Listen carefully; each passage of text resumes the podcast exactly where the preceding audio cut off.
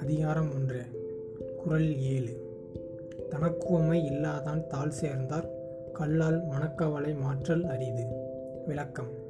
தனக்கு இணையில்லாத கடவுளின் திருவடிகளை சேர்ந்தவருக்கே அன்றி மற்றவர்களுக்கு மணக்கவலையை போக்குவது கடினம்.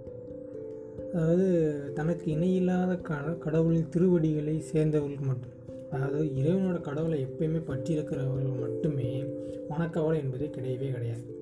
மற்றவங்களுக்கு எப்போ பார்த்தாலும் மனக்கவலை தான் ஏன்னா இறைவன்கிட்ட வந்து நம்ம இப்போ இப்போ கோவிலுக்கு போகிறோம்னா சாமியை கும்பிடுதோம்னா நமக்கு நம்ம பாரத்தெல்லாம் அவங்கள்ட்ட இறக்கி வச்சிடும் அப்படிங்கிறப்ப மனக்கவலை ஏது?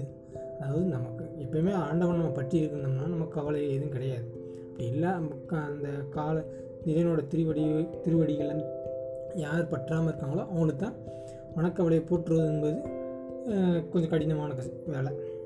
நன்றி.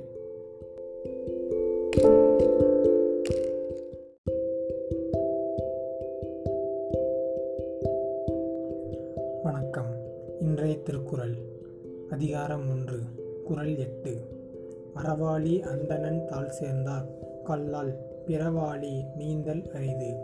விளக்கம் அறக்கடலான கடவுளின் திருவடிகளை சேர்ந்தாரே அல்லாமல் மற்றவர் பிறவியாகிய கடலை நீந்தி கடப்பது கடினம்.